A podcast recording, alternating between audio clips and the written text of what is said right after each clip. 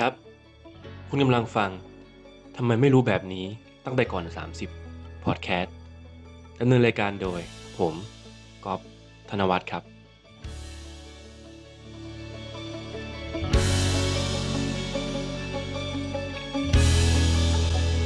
ทุกวันนี้เราเห็นคนประสบความสำเร็จในชีวิตเยอะมากนะครับ หลายคนเนี่ยประสบความสำเร็จตอนที่อายุมาก บางคนเนี่ยประสบความสำเร็จตอนที่อายุน้อย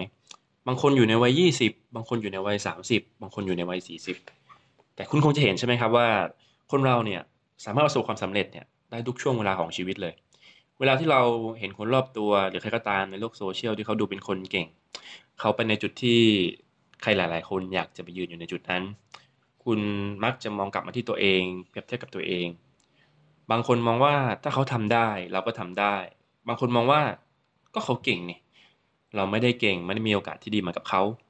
จริงๆแล้วมันก็มีทั้งถูกแล้วก็ทั้งผิดนะครับสำหรับเรื่องนี้ ถ้าสมมติว่าคุณใช้เรื่องราวเหล่านี้เนี่ยมาเป็นแรงผลักดันเนี่ยมาเป็นกำลังใจ ถ้าคุณเป็นคนคิดบวก มันก็สามารถทำได้ คุณจะใช้เรื่องราวเหล่านี้ มาเป็นแรงกดดันตัวเอง มาทำให้ท้อใจ มาทำให้หมดไฟ ก็ทำได้เหมือนกันนะครับ ถ้าคุณเป็นคนคิดลบ ฉะนั้น ผมว่าในเรื่องราวแบบนี้เนี่ย เราควรที่จะมองแล้วเอามาเป็นแรงบันดาลใจให้กับตัวเอง เอามาเป็นพลังให้กับตัวเองจะดีกว่า ผมทำพอดแคสต์นี้สำหรับคนวัย 20 ที่กำลังหลงทางหรือกำลังต้องการที่จะพัฒนาตัวเองเพิ่มเติม ไม่ว่าคุณจะเรียนอยู่หรือว่าคุณจะเพิ่งทำงาน เรารู้สึกว่าชีวิตตอนนี้ไม่เป็นอย่างที่คุณคิดเลย มีปัญหาหลายอย่างในชีวิต บางคนก็เรื่องงานความรัก ความรู้สึกที่หมดไฟ หรือรู้สึกว่าทำไมชีวิตเรามันไม่ดีกว่านี้ ผมอยากจะพูดแบบนี้นะครับว่าไม่เป็นไรครับใจเย็นๆผมอยากให้คุณเริ่มมองภาพแบบนี้ก่อนนะครับ ตอนนี้ไม่ว่าคุณจะอายุเท่าไหร่ ปกติคนเราเนี่ยจะเริ่มทำงานตอนอายุประมาณ 20 ต้นๆแล้วก็เกษียณตอนประมาณ 60 นั่นหมายความว่าคุณมีเวลาทั้งหมดเนี่ยประมาณ 40 ปีในการทำงานเลยนะครับ ช่วง 20-30เนี่ยคือช่วงออกสตาร์เท่านั้น 10 ปีแรกเนี่ยเป็นปีแห่งการเรียนรู้และการเตรียมพร้อม ผมอยากให้คุณลองผิดลองถูกมองหาสิ่งที่ชอบ หรือว่าค้นพบตัวเองก่อน แต่บางคนเนี่ยเขาพบทางของตัวเองแล้วเขาเจอมันแล้วและเรียนรู้กับมันแล้ว จนชำนาญเชี่ยวชาญแล้ว แล้วก็ใช้มันจนสำเร็จแล้วก็ดีใจด้วยเหมือนกันนะครับ แสดงว่าสิ่งที่เขาทำมาเนี่ยได้ประจบเหมาะกับโอกาส คำว่าโอกาสเนี่ยจะเปลี่ยนชีวิตได้ต่อเมื่อคุณมีคุณสมบัติที่พร้อมที่จะใช้โอกาสนั้นให้เป็นประโยชน์นะครับ ผมยกตัวอย่างนะครับ คนบางคนเนี่ยเขามีโอกาสทำงานที่มีค่าตอบแทนสูง เพราะว่าเขาต้องมีอะไรสักอย่างที่ดีกว่าคนอื่น อะไรสักอย่างที่ดีกว่านั้นเนี่ยมันจะต้องเป็นทักษะที่โดดเด่นอย่างเช่น บางคนเนี่ยผู้สั่งอังกฤษได้ดีนะครับ บางคนเนี่ยเขาเขียนโปรแกรมเก่ง บางคนเขาวาดรูปกราฟิกได้สวย หรือมีความคิดสร้างสรรค์ที่ดีมาก สิ่งที่พูดมาเนี่ยมันไม่ได้เก่งมาตั้งแต่เกิดนะครับ มันไม่ได้สร้างกันแค่วันเดียว แต่ทุกคนเรียนรู้ได้ ไม่ใช่แค่เรื่องงานเรื่องสุขภาพ หรือว่าเรื่องความสัมพันธ์นะครับ ทุกๆ เรื่องในชีวิตเลย สามารถเรียนรู้ได้ แล้วก็สามารถแก้ไขได้ทุกๆ อย่างเกิดจากการสั่งสม การสั่งสมที่ผมพูดถึงเนี่ยมันเป็นเรื่องของการทำติดต่อกันซ้ำๆ คือไม่ว่าทุกเรื่องอะไรของชีวิต ถ้าคุณสั่งสมสิ่งนั้นเนี่ย นานวันนานวันเข้านานวันเข้าเนี่ย มันจะก่อเกิดเป็นรูปธรรม สมมติว่าคุณทำแต่เรื่องที่ถูกต้องทำแต่เรื่องที่ดีทำแต่เรื่องที่ควรทำในชีวิต มันก็จะสั่งสมต่อเนื่องกันมาเรื่อยๆ จนกระทั่งว่าคุณภาพชีวิตของคุณเนี่ยค่อยๆดีขึ้นเรื่อยๆ เช่นเดียวกันครับ ถ้าคุณทำเรื่องที่ไม่ถูกต้อง อาจจะผิดกฎหมาย หรือว่าอาจจะไม่ถูกต้องกับเส้นทางที่คุณควรจะเดินแล้ว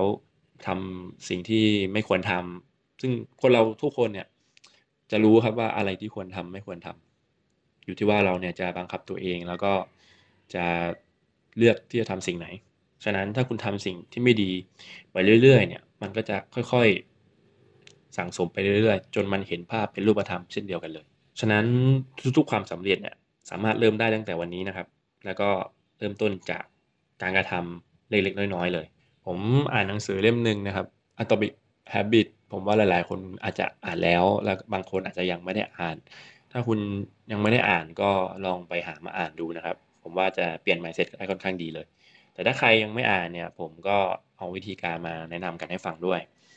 สำหรับการกระทำเล็ก ๆ ที่ผมพูดนะครับเขาเล่ามาจากในหนังสือประมาณว่าถ้าคุณเนี่ยเปลี่ยนการกระทำเล็ก ๆ ในชีวิตไปเรื่อย ๆ ไม่ว่าอะไรก็ตาม ซึ่งการกระทำเล็กๆนั้นเนี่ย เป็นการกระทำที่ถูกต้องถูกต้องกับเส้นทางของคุณ เมื่อคุณทำไปวันละนิดนานวันเข้าเนี่ย มันก็จะก่อตัวไปเรื่อยๆ เพียงแต่ว่าคุณต้องพัฒนาตัวเองอยู่ทุกวันนะครับ อาจจะไม่ต้องเยอะครับแค่วันละนิดก็ได้ ในหนังสือเนี่ยบอกว่าพัฒนาตัวเองแค่วันละหนึ่งเปอร์เซ็นก็พอ หมายความว่าอะไรผมยกตัวอย่างง่ายๆ อาจจะเป็นคุณตื่นมาในตอนเช้า แล้วก็จัดที่นอน ซึ่งปกติแล้วเนี่ยคุณเป็นคนที่ไม่จัดที่นอนเลย ทีนี้พอคุณใช้เวลาตรงนั้นแค่ 5 นาทีลุกขึ้นมาจัดที่นอน ให้สวยงาม ให้ดูน่านอนอย่างเงี้ยครับทีนี้พอคุณไปทำงานหรือไปเรียนหนังสือกลับมาทุกๆวันเนี่ยเตียงนอนของคุณก็จะดูสวยงามแล้วก็น่านอน เชื่อผมนะครับว่ากลับมาที่ห้องของตัวเองแล้ว มันเป็นภาพที่น่าดูกว่า ถ้าเกิดเตียงนอนผ้าห่มอยู่ในสภาพที่เรียบร้อยกับเตียงนอนผ้าห่มที่ดูยุ่งเหยิงผมว่ามันน่าจะมีอะไรในชีวิตที่ดีขึ้นนะครับ ผมเล่านอกเรื่องนิดนึงคือจริง ๆ มันมีหนังสือ เกี่ยวกับการจัดบ้านนะครับ ที่ผมเคยอ่าน จริงๆแล้วข้าวของที่มันรกหรือว่าเตียงนอนที่มันดูรกลุงหลังเนี่ยมันทำให้ชีวิตคุณรกลุงหลังได้เหมือนกันนะครับ เพราะมันมีผลกับสมองนะครับ คือสมองเราเนี่ยเวลาเห็นอะไรที่มันยุ่งเหยิงหรือมันรกเนี่ยมันเหมือนจะเป็นการรบกวนสมาธิของสมองฉะนั้นถ้าคุณจัดทุกอย่างให้เรียบร้อย หรือว่าเป็นที่เป็นทางเนี่ย มันจะช่วยทำให้สมองเบาขึ้น และคุณจะตัดสินใจเรื่องต่างๆได้ดีขึ้นด้วยนะครับ อันนี้นอกเรื่องนิดนึงทีนี้กลับมาครับ เมื่อกี้ ผมบอกว่าคุณจัดที่นอนแล้วชีวิตคุณดีขึ้นแล้วใช่ครับมันมันเป็นเรื่องเล็ก ๆ หลังจากนั้นคุณก็ทำเรื่องอื่นให้ต่อเนื่องไป คือผมมองว่าอย่างเรื่องเล็ก ๆ แบบนี้ อย่างการจัดที่นอนเนี่ยมันจะเป็นจุดเริ่มต้นในการปรับไมซ์เซตของคุณว่าเนี่ยชีวิตคุณดีขึ้นแล้วแล้วคุณจะรู้สึกดีกับตัวเองนะครับ หลังจากนั้นคุณอาจจะหาลองหาเรื่องอื่นลุกขึ้นมาทำอีก ถ้าคุณเป็นคนที่ปกติไม่ได้ออกกำลังกายเลยหรืออะไรแบบนี้ครับ อาจจะจัดที่นอนเสร็จแล้ว คุณก็อาจจะมาเพิ่มอีกสักหน่อย อาจจะมาดันพื้นสักยี่สิบครั้งวิดพื้นนะครับ ถ้าคุณเป็นผู้ชายหรืออาจจะกระโดดตบสักยี่สิบครั้งสามครั้ง ถ้าคุณเป็นผู้หญิง มันเป็นเรื่องที่ทำได้ง่ายมากนะครับ คุณทำเสร็จปุ๊บอาจจะดื่มน้ำสักหนึ่งแก้ว แล้วก็ไปอาบน้ำอยากจะนั่งทำอะไรต่อก็แล้วแต่ แต่เนี่ยเป็นการเพิ่มปริมาณของสิ่งที่ทำแล้วมันรู้สึกที่ทำให้ชีวิตเนี่ยดีขึ้นเนี่ยวันละเล็กวันละน้อยเท่านั้นเองทีนี้คุณอาจจะ เริ่มที่จะหารองเท้าวิ่งหรือถ้าคุณมีรองเท้าวิ่งอยู่แล้ว เราไม่เคยใส่มันไปวิ่งเลยเนี่ย ก็เย็นนี้กลับจากทำงานหรือว่ากลับจากเลิกเรียนก็ลองหยิบมันแล้วไปเดินในสวนสาธารณะ หรือไปเดินรอบๆที่ที่คุณอยู่ ที่ที่คุณคิดว่าสามารถออกไปออกกำลังกายได้ แล้วเดินสักสิบนาที แล้วก็กลับเลยก็ได้ครับ ให้ให้คุณเริ่มแค่นั้นก่อน หลังจากนั้นเนี่ยให้ทำแบบนี้ทุกวันในช่วงเวลาเดิมนะครับ พยายามใกล้เคียงเดิม ถ้าวันไหนคุณไม่ได้ไปวิ่ง แบบจำเป็นจริง ๆ ก็ไม่เป็นไรครับ แต่พยายามอย่าขาดเกินหนึ่งวัน คืออย่าให้มันเป็นสองสามวันติด มันจะเป็นอะไรที่รู้สึกว่ายากในการจะทำครั้งต่อไป แต่ถ้าบอกว่าขาดวันเดียวอีกวันหนึ่งรีบไปทำเลย คุณทำแบบนี้เนี่ยมันจะสร้างความรู้สึกที่ว่าเคยชินแล้วมันจะรู้สึกไม่ขี้เกียจทีนี้พอคุณทำอย่างนี้ได้ทุกวันมันก็จะค่อย ๆ ดีขึ้น จาก 10 นาทีคุณอาจจะเพิ่มเป็น 20-30 ในอาทิตย์ที่ 2 ที่3หลังจากนั้นคุณอาจจะเริ่มวิ่งเหยาะๆหรืออะไรอย่างนี้ ผมเชื่อว่าหลังจากผ่านไปหนึ่งเดือนหรือสองเดือนชีวิตคุณจะดีขึ้นแน่นอนครับ เริ่มจากเรื่องไม่กี่เรื่อง มันจะพาคุณไปไกลจากจุดจุดแรก แล้วถามว่าเรื่องแบบนี้มันทำให้ชีวิตคุณประสบความสำเร็จได้ไหม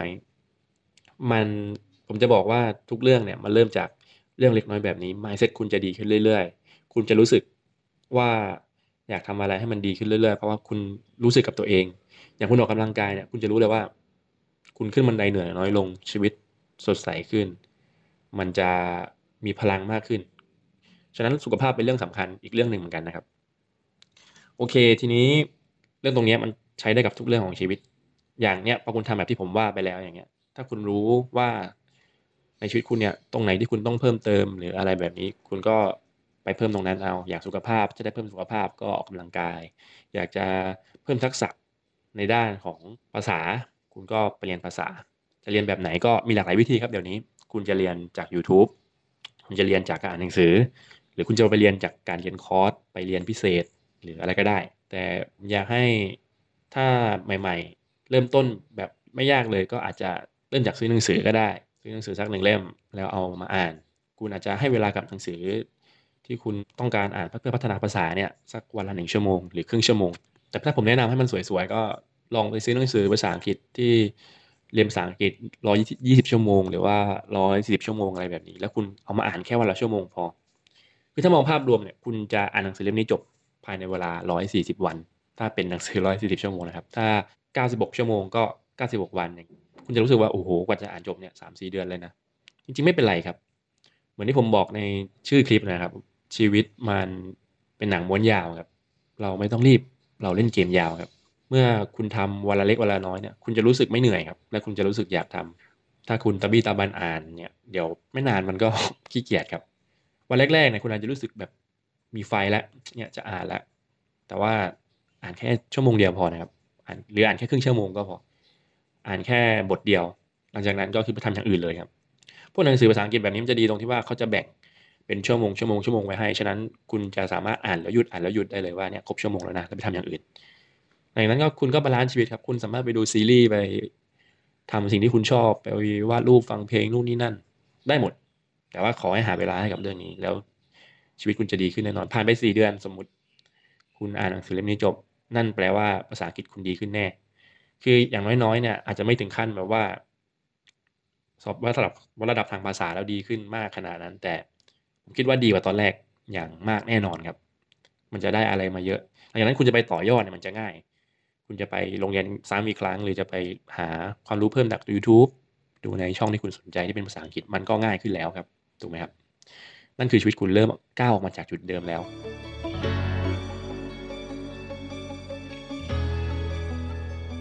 ทีนี้ผมอยากจะเล่าให้คุณฟังว่าจริง ๆ อย่างที่ผมเคยบอกว่าชีวิตในวัย 20ถึง30เนี่ยเป็นชีวิตที่เพิ่งออกสตาร์ทถ้าคุณสั่งสมสิ่งที่คุณ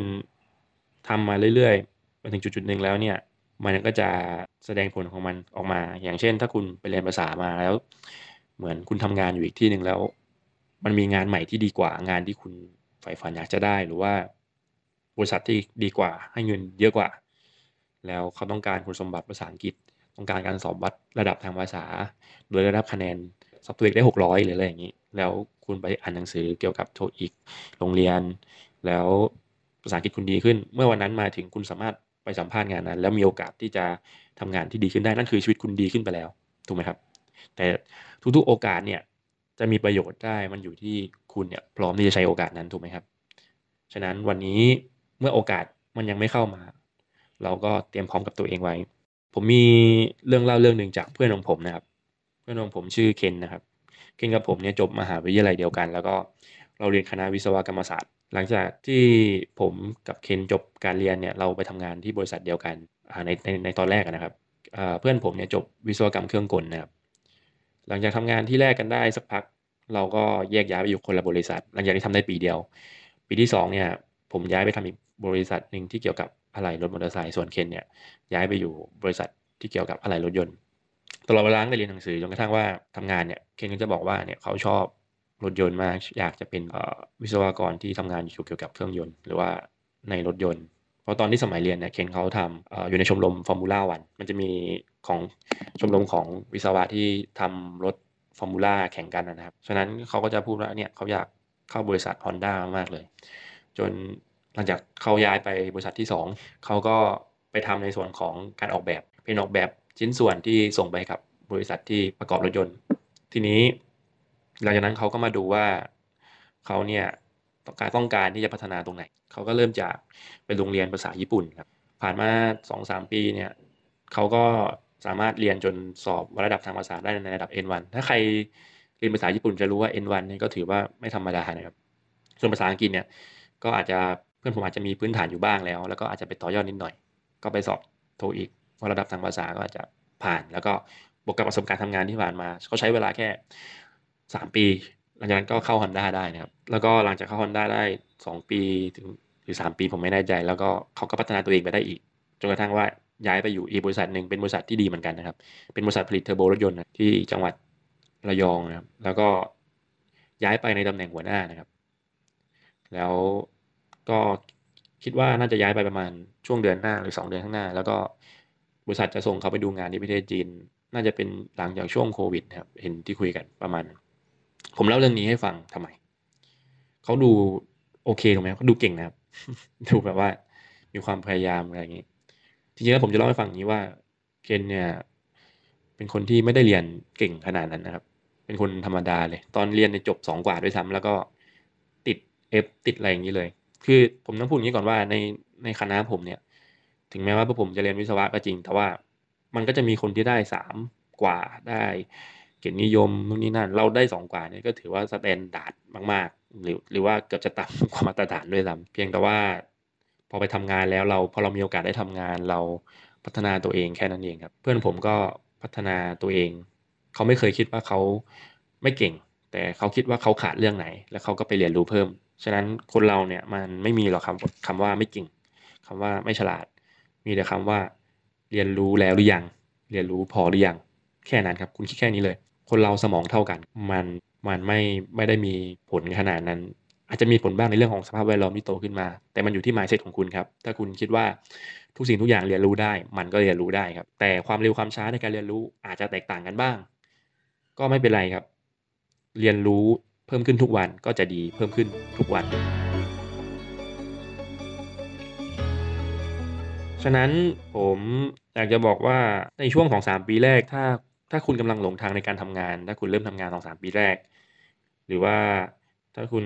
กำลังเรียนหนังสืออยู่แล้วรู้สึกว่ามันไม่ใช่ตัวเอง หรือว่าอะไรแบบนี้ ผมอยากให้คุณรู้ว่ามันมันยังไม่สายครับ ตั้งตั้งหลักกันวันนี้เลยนะครับมาอยู่กับปัจจุบัน แล้วก็ทิ้งอดีตให้หมด แล้วดูว่าวันนี้เนี่ยเราพัฒนาอะไรบ้างอะไรได้บ้าง เราขาดอะไรได้บ้าง ถ้าสมมุติว่าคุณกำลังเรียนอยู่แล้วรู้สึกว่าสาขาที่เรียนอยู่เนี่ยมันไม่ใช่เลยรู้สึกมันยากลาบากมากที่จะเรียน ก็ไม่เป็นไรครับ เรียนไปก่อน พยายามเรียนให้จบ ระหว่างนั้นเนี่ยพยายามหากิจกรรมทำหาสิ่งที่ชอบให้ได้ แล้วถ้ารู้แล้วว่าชอบอะไร ก็ค่อยไปพัฒนา skill นั้น ในระหว่างนั้นก็เรียนให้จบไปด้วยเพื่อให้พ่อกับแม่ภูมิใจนะครับ แต่ไม่ต้องกดดันตัวเองมาก ก็เรียนแค่พอผ่านก็ได้ครับเอาเอาแบบไม่น่าเกลียดนะครับ แล้วก็เพราะว่าเกรดจริง ๆ แล้วเนี่ยมันเป็นตัววัดความรับผิดชอบด้วย ว่าคุณเนี่ยมีความรับผิดชอบในในหน้าที่ของคุณหรือเปล่า เพราะคุณต้องอ่านหนังสือไปสอบถูกไหมครับ คุณไม่ต้องตั้งใจเรียนมาก ขนาดนั้น แต่ว่าก็เอาให้พอผ่านมาตรฐานก็พอ ไปหากิจกรรมทำหาสิ่งที่คุณชอบ ถ้าคุณเจอแล้วพัฒนาสิ่งนั้น ผมเชื่อว่าสิ่งนั้นเนี่ยมันจะกลายเป็นความสามารถพิเศษของคุณในอนาคตก็ได้ มันจะหาเงินให้คุณได้นะครับ หรือแม้ว่ามันจะหาเงินให้คุณไม่ได้ แต่มันจะกลายเป็นสิ่งที่พิเศษกว่าคนอื่น แล้วเวลาไปทำงานเนี่ย มันจะกลายเป็นจุดเด่นเป็น อาจจะเป็นตัวที่พาให้คุณเนี่ย ไปสู่ตำแหน่งที่ดีกว่าได้นะ ส่วนคนที่เพิ่งทำงานสองสามปีแรก ก็อย่าเพิ่งคิดมากเหมือนกันนะครับ บางทีคุณยังไปทำงานที่แรกเนี่ย มันอาจจะ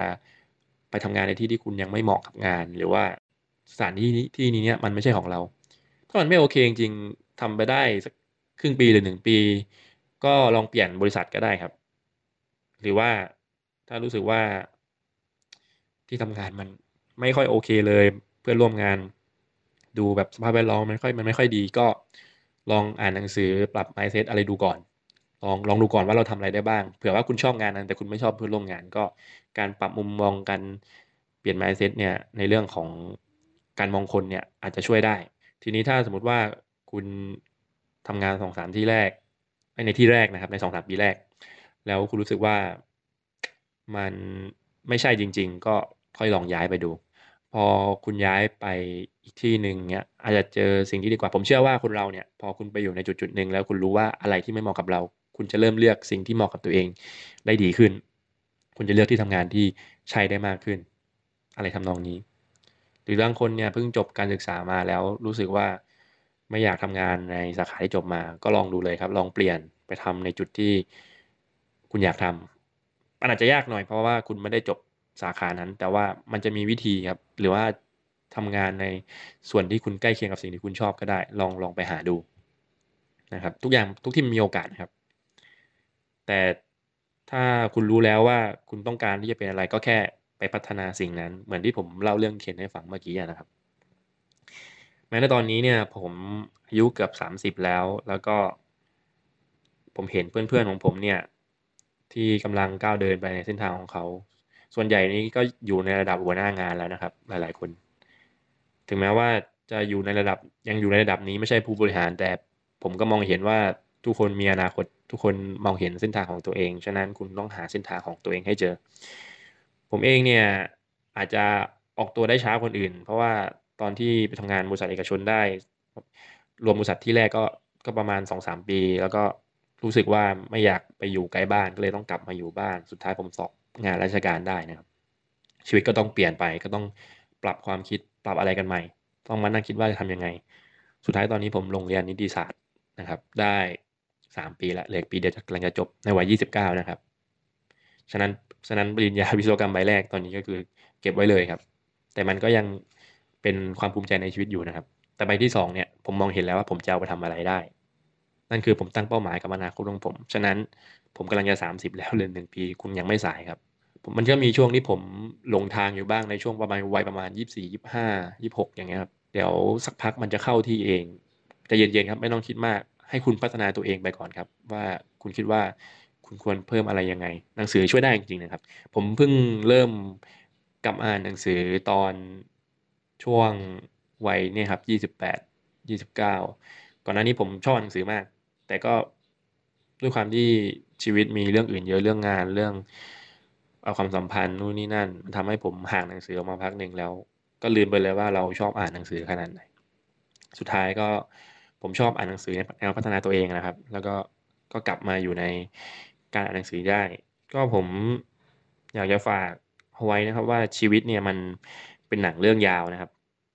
มันก็เหมือนซีรีส์ที่มีสิบตอนนะครับ ถ้าสมมติว่าซีรีส์ตอนแรกมันก็คือคุณอายุศูนย์ถึงสิบตอนที่สองก็คือสิบถึงยี่สิบตอนที่สามก็คือยี่สิบถึงสามสิบ คุณจะเห็นไหมครับว่าในซีรีส์สิบตอนเนี่ย คุณยังอยู่ในตอนที่สองที่สามมันยังเป็นไพลอตมันยังเป็นช่วงเริ่มต้นของตัวละครเลยนะครับ ตัวละครนั้นก็คือคุณเอง ฉะนั้นคุณยังมีเวลาอยู่ อยากให้คุณเริ่มตั้งแต่วันนี้เลย มันยังไม่สาย บางทีคุณอาจจะคุณอาจจะตกใจก็ได้ เมื่อคุณเริ่มลองเปลี่ยนชีวิตวันนี้ผ่านไปหกเดือนผ่านไปหนึ่งปี คุณอาจจะหันกลับมามองแล้วบอกว่า ดีใจจังที่วันนั้นเราตัดสินใจก้าวออกมาจากจุดเดิม ส่วนใครที่กำลังพัฒนาตัวเองอยู่แล้ว แล้วเข้ามาฟังก็ขอให้ทำต่อไปนะครับ คุณทำสิ่งนี้ถูกต้องแล้ว คุณกำลังพาตัวเองไปสู่จุดที่ดีกว่า ก็ยินดีด้วยนะครับ ฉะนั้น ไม่ว่าคนรอบตัวของคุณเนี่ยอาจจะสำเร็จเร็วกว่า หรือว่าไปในจุดที่ดีกว่า ก็อย่าไปคิดมากครับ ทุกคนมีช่วงเวลาของตัวเอง เดี๋ยวสักวันหนึ่งก็ถึงช่วงเวลาของเรา ผมยกตัวอย่าง สมมุติว่าเรา จะไปทะเลอย่างเงี้ยครับเราไปทะเลกับเพื่อนเรานัดไปทะเลกัน ปรากฏว่าเพื่อนเราไปถึงทะเลก่อนครับ แล้วเราตามมาทีหลัง สุดท้ายแล้วเพื่อนเราก็ยืนอยู่ที่ชายหาดนั่นแหละครับ แล้วก็ราเราไปหา สุดท้ายแล้วเราก็ไปยืนอยู่ตรงชายหาดนั้นเหมือนกัน แล้วเราก็มีความสุข เราก็ได้ไปสัมผัสประสบการณ์เดียวกัน อยู่ที่ว่าช้าหรือเร็วแค่นั้น ฉะนั้นไม่ต้องรีบครับสำเร็จในแบบของตัวเอง ไปถึงในช่วงเวลาของตัวเอง เอาเป็นว่าสุดท้ายนี้ผมเป็นกำลังใจให้กับทุกคนที่กำลังเดินอยู่บนเส้นทางของชีวิต ที่กำลังใช้ชีวิตอยู่ตอนนี้ ใช้ชีวิตนะครับทำทุกวันให้มีความสุข รู้สึกดีกับตัวเอง รู้สึกว่าชีวิตเราดีขึ้นทุกวัน เราเก่งขึ้นทุกวัน แล้วคุณจะมีความสุขมากขึ้น ชีวิตจะมีความหมายมากขึ้น เป็นกำลังใจให้อีกครั้งนะครับขอบคุณครับ